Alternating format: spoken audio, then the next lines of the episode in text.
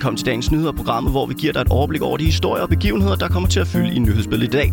Mit navn er Kasper Markvartsen, og med mig i studiet, der har jeg dig, Anna. Godmorgen, Kasper. Godmorgen. Anna, hvad, hvad er det, vi skal tale lidt om i dag? Jamen, i dag der holder Bornholms borgmester et pressemøde, efter de har annonceret spærretid op til kommunalvalget. Og øh, selvom Danmark er ude af EM-slutrunden, så er vi ikke helt færdige med at tale om landsholdet.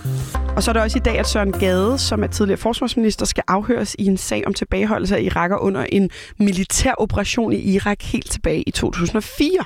Okay, det var ikke så let. Øhm, til sidst så ser vi også på nogle af dagens avisforsider. Yes. Og vi starter altså med det, der fylder allermest de her dage, og det er nemlig, ja, guess what?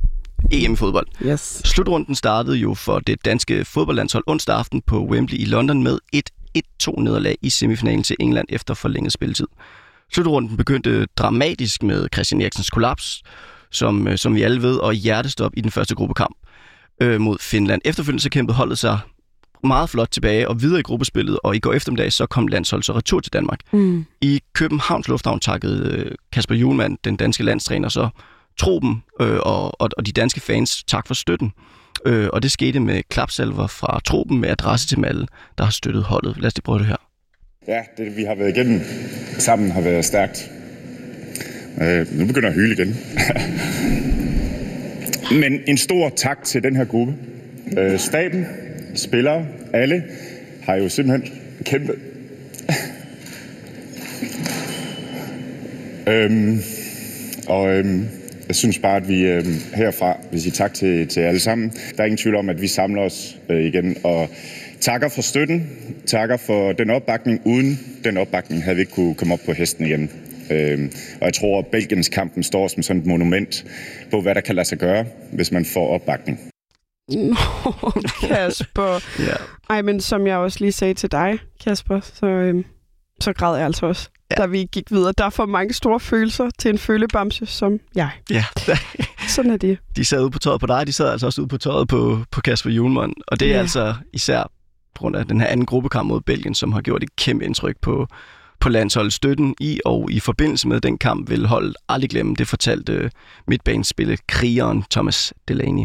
Det er ikke noget, jeg har oplevet før i min karriere i klubfodbold. Det kan ikke sammenlignes. Øhm, så, så vi er super stolte af, af den, den vanvittige støtte, der har, der har været herhjemme. Det har, det har betydet rigtig meget for os, og som, som Kasper sagde, øhm, Belgien-kamp, altså at de får os op på den måde, det, øhm, det giver stadig øh, kuldegysninger og, og tænke tilbage på det. Det var øhm, outstanding. Ja, det var en outstanding performance. Absolut. Hele vejen igennem. Anført Simon Kjær, han, øh, han sagde også efter nederlaget til England, at, øh, at hvad hedder det, efter ned, så havde han talt med Christian Eriksen, og øh, som øh, ifølge ham, ja, Simon Kjær, hvad han var stolt af holdets præstation. Den rejse, som, så vi har været på, øh, hele følelsesregister har, været, øh, har vi været igennem, og øhm, den opbakning, som Del også siger, Kasper nævner det, øh, Ja, jeg skulle heller aldrig nogensinde opleve noget lignende, og øh, jeg tror lige så snart man kommer, kommer hjem og får det hele lidt på afstand, så kan det være, at det begynder at gå op for en, hvad der egentlig er sket. Øh, fået samlet hele nationen igen om det danske landshold. Øhm, landshold, det er, det er for hele Danmark, og taknemmeligheden over det, vi, det, det, vi har, har følt på vores egen krop, og, og det, vi har været igennem, jamen det er, det er nok det, der står øh, som den største overskrift for mig i hvert fald. Målmand Kasper Schmeichel, han øh, redde jo forgæves et straffespark fra Harry Kane i den forlængede spilletid. Kane han sendte øh, returbolden i mål til 2-1. Øh, og øh, Kasper Schmeichel sagde blandt andet, at det er en underlig følelse at komme hjem, at de var ikke klar til at komme hjem, sagde målmanden. Og det var også sådan lidt, øh, sådan lidt jeg havde det. Det var sådan lidt antiklimaks. Meget. Øhm, Kasper Julevand, han har heller ikke sluppet skuffelsen efter nederlaget endnu, øh, og det tror jeg også, der er mange danskere, der ikke har. Mm. Øhm, han sagde efter kampen, at han havde svært ved at se det straffespark, som han fik tildelt, og som i sidste ende førte til 2-1-målet. Han tilføjer også, at det vigtigste for ham i slutrunden har været, at øh, Christian Eriksens overlevede sit kollaps. Og det, det tror jeg, at det kan vi to også godt blive enige om, at det... Præcis. Det, sætter, det ser ligesom alt i perspektiv. Ja. Øhm, så, så jeg vil også sige, at, at hvis vi skal tage noget med fra det, så er det, at vi spillede pisse godt. Det var lidt ufortjent, vi tabte, men vigtigst af alt, Christian Eriksen lever, og han er der for sin kæreste og børn. Ja. Og sådan er det. Altså selv hvis de ikke var gået videre, så, så, så var vi glade. Lige så var vi stolte af det hold. Nå, vi skal videre.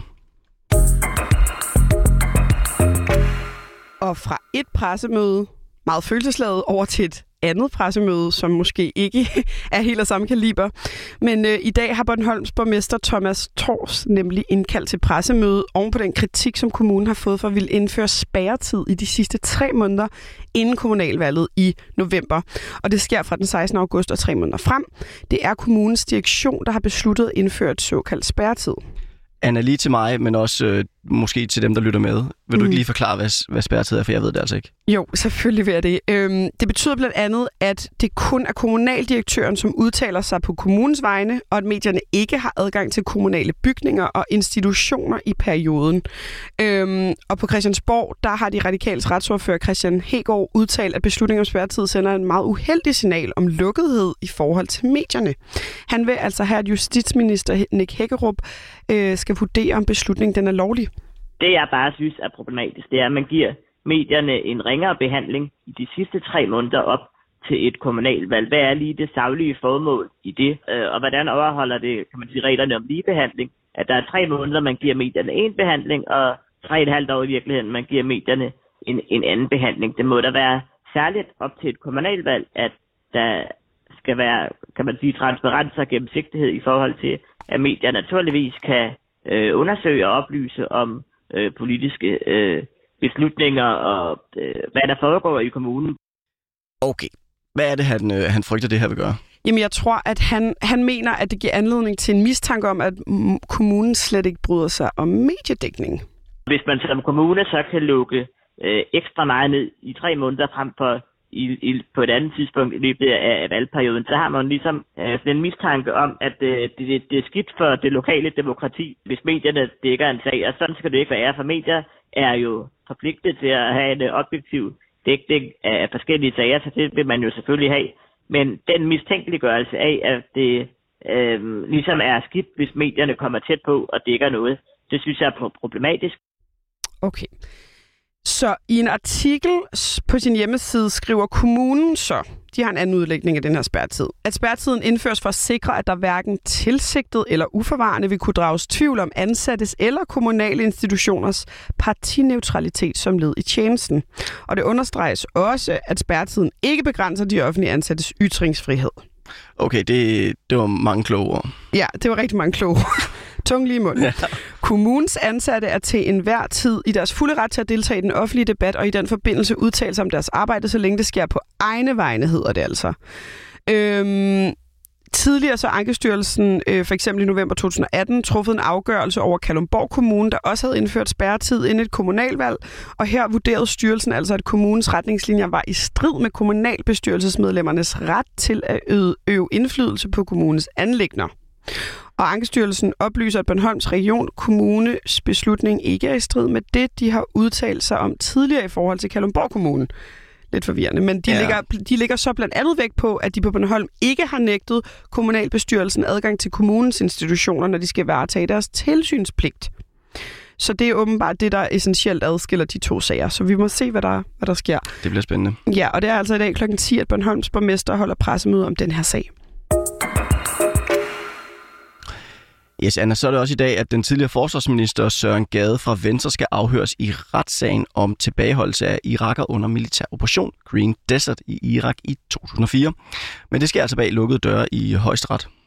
Okay, og vil du ikke lige forklare mig kort, hvad sagen handler om? Der er ikke noget, jeg heller ved. Højesteret mm. afsagde i april øh, en dom vedrørende tre mænd, der i 2003 og 2006 blev tilbageholdt ved, øh, ved militære operationer, som blev kaldt Operation Darlington og Operation Foxhound. Øh, og her blev Danmark altså frifundet. Den øh, største sag drejer sig om Operation Green Desert, som det hedder, som fandt sted i øh, november 2004.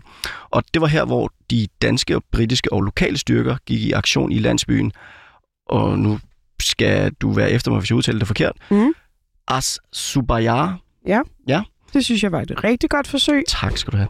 Men der var altså 23 iraker, som har, som har krævet godtgørelse for det. Østerlandsret fastslog i juni 2018, at, øh, at 18 skulle have været 30.000 kroner, fordi de blev udsat for slag og spark af de irakiske myndigheder. Øh, og det er jo ikke så godt. Nej. Øh, men Forsvarsministeriet har altså anket dommen til højesteret med krav øh, om, om frifindelse. Det er jo en sag, der går meget langt tilbage. Øh, ja. men, men hvornår falder der så dom? Øhm, højesteret ventes, øh, de, de forventer at øh, afsige dom øh, først i 2022. Så altså næsten, øh, nu skal jeg lige hurtigt matematik, 2004 til 2022. Ja. Ja. Det er mange år efter. Ja, det er det virkelig. Det er... Ja. Ja. så skal vi også lige tage et kig på nogle af dagens avisforsider. Og jeg har selv læst Jyllandsposten, som skriver på deres forside, at små dyr spænder ben for milliardprojekter. Okay. yes. Øh, en, øh, en højspændings... Hvad står der der? Højspændingsledning. Nå, oh, okay. Yes, Mm. en højspændingsledning gennem Jylland og en gasledning og en række vindmølleprojekter er sat på pause, og årsagen er, at øh, det er EU-beskyttet dyr. Det skriver, det står der her på den her forside. Øh, Miljøstyrelsen gav i 2019 tilladelse til gasledning Baltic Pipe, som skal få gas fra Nordsøen til Polen. Ja, den kan jeg godt huske. Ja. Øh, men Miljøklagenævnet underkendte i maj tilladelsen med henvisning til, at det ikke var tilstrækkeligt belyst, hvordan øh, halsmusen, birkemusen og flagmusen vil blive berørt af projektet. Det, ja, det, de, dyr, øh, de, har, de dyr, der har forsinket flere projekter, er på EU's liste over dyr, der er omfattet øh, en streng øh, beskyttelse af Det er jo ikke sjovt, Kasper. Nej, Men, det, nej. men det er det er bare det er en usædvanlig årsag til øh, sådan nogle store politiske og infrastrukturelle beslutninger, de går Ja. i vasken. øhm, Øh, ja, det var så lige Jyllandspostens forside. Hvilken, øh, du har også på forsiden, ved jeg. det har jeg. Øhm, jamen, vi skal selvfølgelig også lige hurtigt runde dagens udgave af politikken, for på forsiden der skriver de, at gravide og ammende også bør få tilbudt vaccination mod coronavirus. Og det mener øh, altså landets fødselslæger og gynækologer i Forening Dansk Selskab for Obstetrik og Gynækologi. Gynækologi, undskyld. Mhm, Mm-hmm. Det burde jeg vide alt om, siden jeg har født selv. DSOG. Øh, Sundhedsstyrelsen anbefaler på nuværende tidspunkt ikke vaccination mod covid-19 til gravide og ammende, fordi de ikke er testet på de grupper. Og det undrer altså Anne Mette Lykkebo, der er ledende overlæger og formand for DSOG, at gravide og ikke får mulighed for at få en coronavaccine. Øh, de kan dog få, gravide amne kan få vaccinen, hvis de er i særlig risiko for at få et alvorligt coronaforløb, og hvis fødselslæger derfor ordinerer den til dem. Og Dansk øh, Selskab for Almen Medicin og Jordmorforeningen savner en klar udmelding fra myndighederne om, hvorvidt og hvordan gravide kan va- vaccineres, hvis de altså selv ønsker det. Ja, tiden går, øh, og med det så nåede vi faktisk også øh, til vejs inden for den her udgave af Dagens Nyheder. Den var tilrettelagt af Julie Vestergaard. Din værter var mig, Kasper Markvartsen og Anna Heid- Heidorn. Mm-hmm. Tak fordi, øh, at I gad at lytte med.